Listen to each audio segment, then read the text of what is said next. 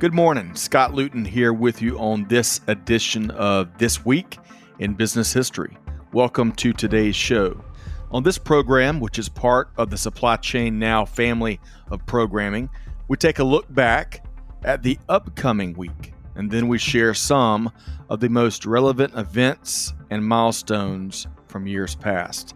Of course, mostly business focused with a little dab of global supply chain, and occasionally we might just throw in a good story outside of our primary realm. So I invite you to join me on this look back in history to identify some of the most significant leaders, companies, innovations, and perhaps lessons learned in our collective business journey. Now, let's dive in to this week in business history.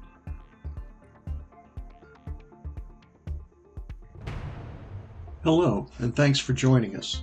My name is Gary Smith, and I'll be sitting in for Scott Luton as your guest host on this edition of This Week in Business History. This episode, we are focused on the events that occurred during the week of December 13th through the 19th. Thanks so much for listening to the show. We're going to discuss one of those truly seminal moments in history. It's one of those moments that if you were alive to witness it, you would always remember where you were and what you were doing when it happened. However, people today only know this particular seminal moment from history books, yet it was a day that truly changed the course of history. It spawned at least three industries, countless companies, and a whole new engineering field of study. You've heard the basic story, but I'm sure that you'll be surprised by some of these details. Stay tuned, and thanks for joining us here on This Week in Business History, powered by the team at the Supply Chain Now. This is the story of the Wright brothers and the dawn of modern aviation. Wilbur Wright was born in Millville, Indiana, on April 16, 1867, to Milton and Susan Wright. A little known fact Milton Wright's mother, Catherine Reeder, was of Dutch descent and was a distant relative of New York's famous Vanderbilt family. Wilbur's brother Orville was born in Dayton, Ohio on August 19, 1871. Their father was a bishop in the Church of the United Brethren of Christ and traveled frequently. The family moved numerous times but permanently settled in Dayton in 1884. On one of his business trips, their father, who was a big believer in the educational value of toys, brought them a toy that flew. This toy was basically an invention by the French aeronautical pioneer Alphonse Pénaud.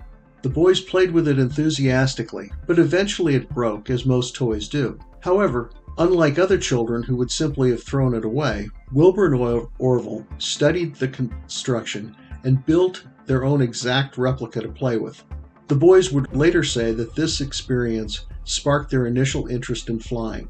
Although the brothers were separated in age by over four years, they were as inseparable as twins. They ate together, played together, worked together, and yes, even argued together. Although both attended high school and were good students, neither graduated. Wilbur once said that they even, quote, thought together. Also, it was said that their voices were so much alike that if you heard one of them talking, you could not tell which one it was without actually seeing them. In 1889, Orville dropped out of high school and built his own printing press. Together with Wilbur, they started a weekly newspaper, the West Side News. Wilbur was its editor. It became a daily in 1890 and was called the Evening Item. However, it lasted only four months. After that, they focused on commercial printing. Another interesting fact is that one of their printing clients was a high school friend of Orville's named Laurence Dunbar. Dunbar would go on to become a prominent African American poet and writer in the late 1890s. The Wright brothers opened a bicycle and repair shop in 1892 called the Wright Cycle Exchange. It capitalized on the bicycle craze that occurred after the invention of what was then called the quote safety bicycle. This bicycle was not dissimilar in design to the two wheelers of today, but we'll leave that story for another time. The brothers began manufacturing their own bicycles in 1896 as the Wright Cycle Company. They used the profits from this company to fund their growing interest in flight. Here they were primarily influenced by the works of Sir George Cayley, Leonardo da Vinci, Octave Chanute, and Otto Lilienthal. Through their research, the brothers became convinced that the secret to flight was in the control of the glide, as opposed to using sheer power of an engine for control. Thus, Orville and Wilbur focused on pilot control. This led to the concept of wing warping, which consisted of a system of pulleys to twist the edges of the wings in opposite directions, allowing the aircraft to bank or lean as it turned to change direction. Later airplane designs would use ailerons to bank the airplane because this design proved to be much more stable. The brothers spent much of their time between 1900 and 1902 designing and testing gliders and working towards perfecting their pilot control theory of flight. By 1903, they added power to their machine. The original Wright Flyer was constructed of spruce with a skin of muslin.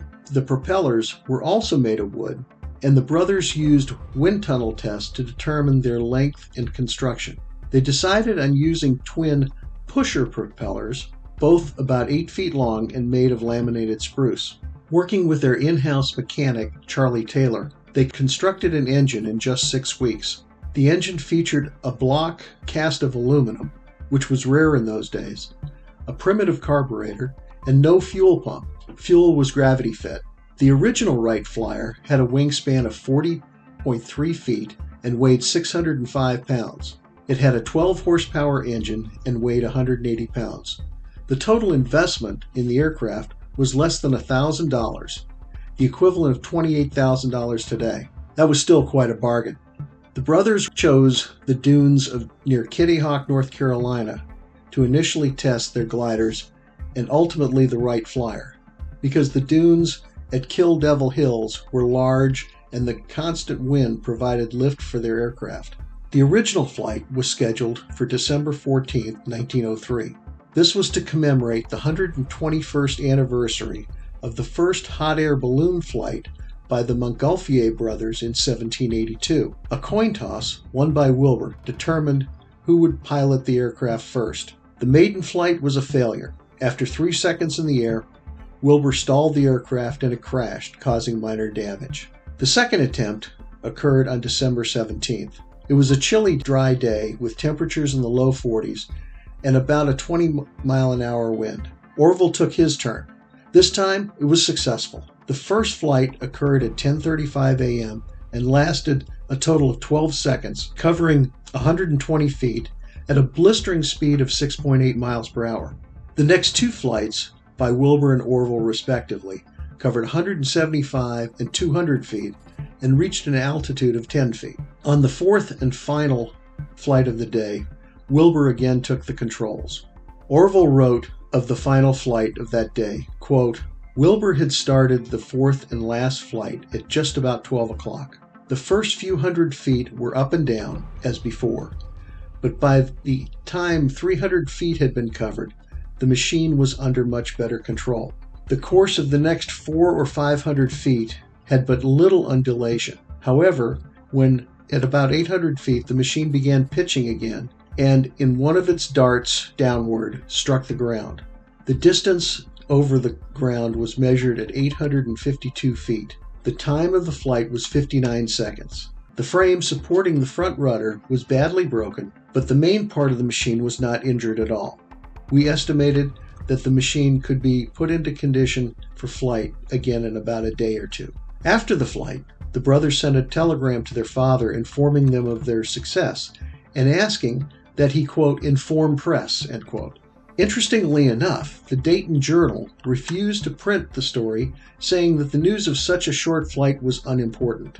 However, a telegraph operator leaked the story to a paper in Virginia, who ran a highly inaccurate version the next day. This story was picked up by a number of newspapers, including the previously mentioned Dayton Journal. Incredibly, though, the news of the first powered flight did not really create a lot of excitement with the general public. The Wright brothers published their story in January of 1904, but interest soon faded. Years later, the Dayton newspapers actually celebrated the Wright brothers as hometown and national heroes. However, when asked why the local press first ignored this seminal moment in history, newspaper publisher and 1920 Democratic presidential candidate James B. Cox, the founder of Cox Broadcasting, was quoted to say, quote, Frankly, none of us believed it. In 1904, the Wright brothers built the Wright Flyer 2. They decided to forego the relocation to Kitty Hawk and set up an airfield in a cow pasture in Huffman Prairie, about 13 miles from Dayton. After several less than spectacular flights, press attention died down yet again. This allowed the brothers to continue their experimentation and research in relative anonymity, which they preferred. By 1909, the Wright brothers formed the Wright Company to manufacture their aircraft designs. With each design and each flight, they learned more and more about powered flight. They flew together once in 1910, but then promised their family that they would never fly together again in order to avoid an accident that may kill them both. On another occasion, Orville took his 82 year old father on a seven minute flight. They reached an altitude of 350 feet, with their father Milton shouting, Higher, Orville, higher! Competition finally came to airplane manufacturing, and unfortunately, from 1910 to 1914, the Wright brothers were enmeshed in patent lawsuits for their plane design with the Curtiss Company. Then in 1912, tragedy struck. Wilbur Wright died suddenly of typhoid fever at the age of 45. Two years later, in January of 1914, the U.S. Circuit Court of Appeals ruled that the Curtiss Company did indeed infringe on the original Wright brothers patent. Orville felt vindicated, but since Wilbur's untimely death, he no longer was interested in running the company. He sold the Wright Company in 1915. You see, while the brothers had always taken credit for their work as a team, Wilbur was the actual driving force and formed the public face of the corporation. Soon after selling his company, Orville retired from business and then served on various boards and committees. In an ironic twist, the Wright Company merged with the Curtiss Company in 1929 to form the Curtiss Wright Company, which to this day is a manufacturer of high tech components for the aerospace industry. In 1944, 40 years after the brothers' first flight, a Lockheed Constellation, piloted by Howard Hughes and TWA President Jack Fry, flew from Burbank, California to Washington, D.C. in 6 hours and 57 minutes, averaging 330.9 miles an hour. On its return flight, the pair stopped in Dayton, Ohio. Here, they gave 73 year old Orville Wright his last airplane ride. Orville is said to have briefly taken the controls. He later quipped that the Constellation's wingspan was longer than his original flight. Orville's last major project was restoring a Wright Flyer 3, which is considered by historians to be the first practical aircraft. Orville Wright died in January of 1948 of a heart attack. Like his brother, he never married. Orville, however, lived to see the invention that he and his brother built transform the world. His life spanned from the horse and buggy days to the dawn of supersonic flight. Ironically, John T. Daniels, the photographer who took the iconic photographs of the first flight in 1903, died just one day after Orville. At the end of World War II, Orville Wright expressed some sadness about the death and destruction caused by the machine that he and his brother built. He's quoted as saying, We dared to hope we had invented something that would bring lasting peace to the earth, but we were wrong. No, I don't have any regrets about my part in the, event- in the invention of the airplane, although no one could deplore more than I do the destruction that it caused. I feel about the airplane much the same as I do in regard to fire. That is, I regret all the terrible damage caused by fire, but I think that it is good that for the human race that someone discovered how to start fires and that we have learned to put fire to thousands of important uses. So that is the story of the Wright brothers and the dawn of modern aviation. To many, the invention of the airplane ranks in importance with the invention of the printing press, the steam engine, and the automobile. It changed history and it spawned at least three major industries the aircraft manufacturing industry, the air cargo industry, and the passenger airline industry. The first air cargo flight took place on, on November 7, 1910, when a package carrying 200 pounds of silk was flown from Dayton, Ohio to Columbus, Ohio for a store opening. The aircraft was a Wright Model B. On January 1, 1914, the first regularly scheduled aircraft or airline passenger service began between St. Petersburg, Florida, and Tampa, Florida. While the endeavor lasted only four months, it paved the way for the beginning of the passenger airline industry.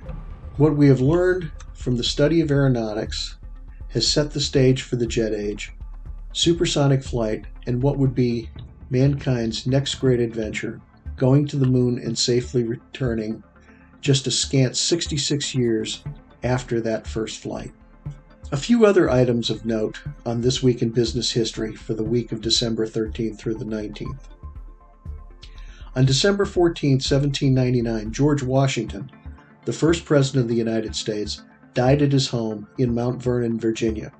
On December 16, 1863, philosopher George Santayana was born in Madrid, Spain. As a child, he emigrated to the United States and eventually taught at Harvard University. Santayana's best known quote was, quote, Those who cannot remember the past are condemned to repeat it. This quote is one of my personal favorites. December 18, 1916, during the World War I, the Battle of Verdun concluded after 10 months of fighting, in which 543,000 French and 434,000 German soldiers were killed.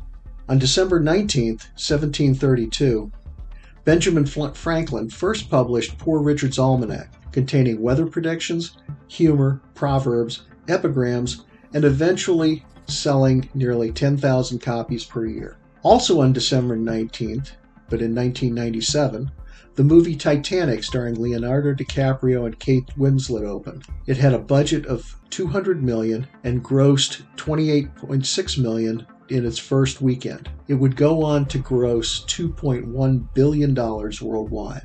Well, that wraps up this edition of This Week in Business History. My thanks to Scott Luton for allowing me to guest host this week. I've considered it an honor. Thank you, Scott. Those are the stories that stood out for us. But what do you think?